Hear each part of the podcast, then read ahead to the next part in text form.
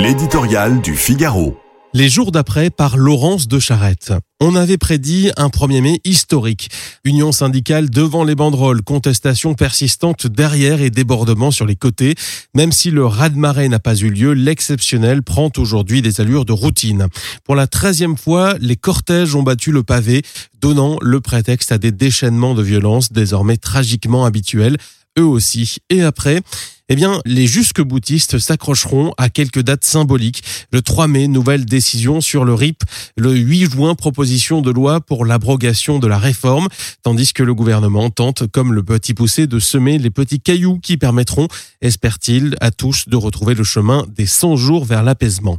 Une perspective qui n'est pas assurée si l'on se fie au premier geste du gouvernement sur la voie de la réconciliation. Repoussé au calendrier grec le projet de loi immigration pourtant plus attendu que celui des Emmanuel Macron a entamé son second mandat avec le logiciel du premier et la machine désormais bute sur ses défauts originels, un socle électoral restreint, un parti sans ancrage, un dépassement doctrinal incertain.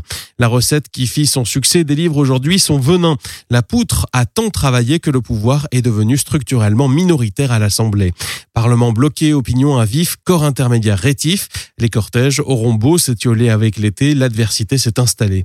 Les pros de l'agitation de la NUPS et d'ailleurs, évidemment, ne vont pas s'en priver. Nul besoin de casserolade. Pourtant, pour parasiter la parole du président, les sondages montrent que les Français ne l'entendent plus. À l'État impuissant, il reste pour l'heure à miser sur l'affaiblissement de ses opposants. Elisabeth Borne espère bien enfoncer un coin dans le front syndical en jouant la carte du réformisme de la CFDT.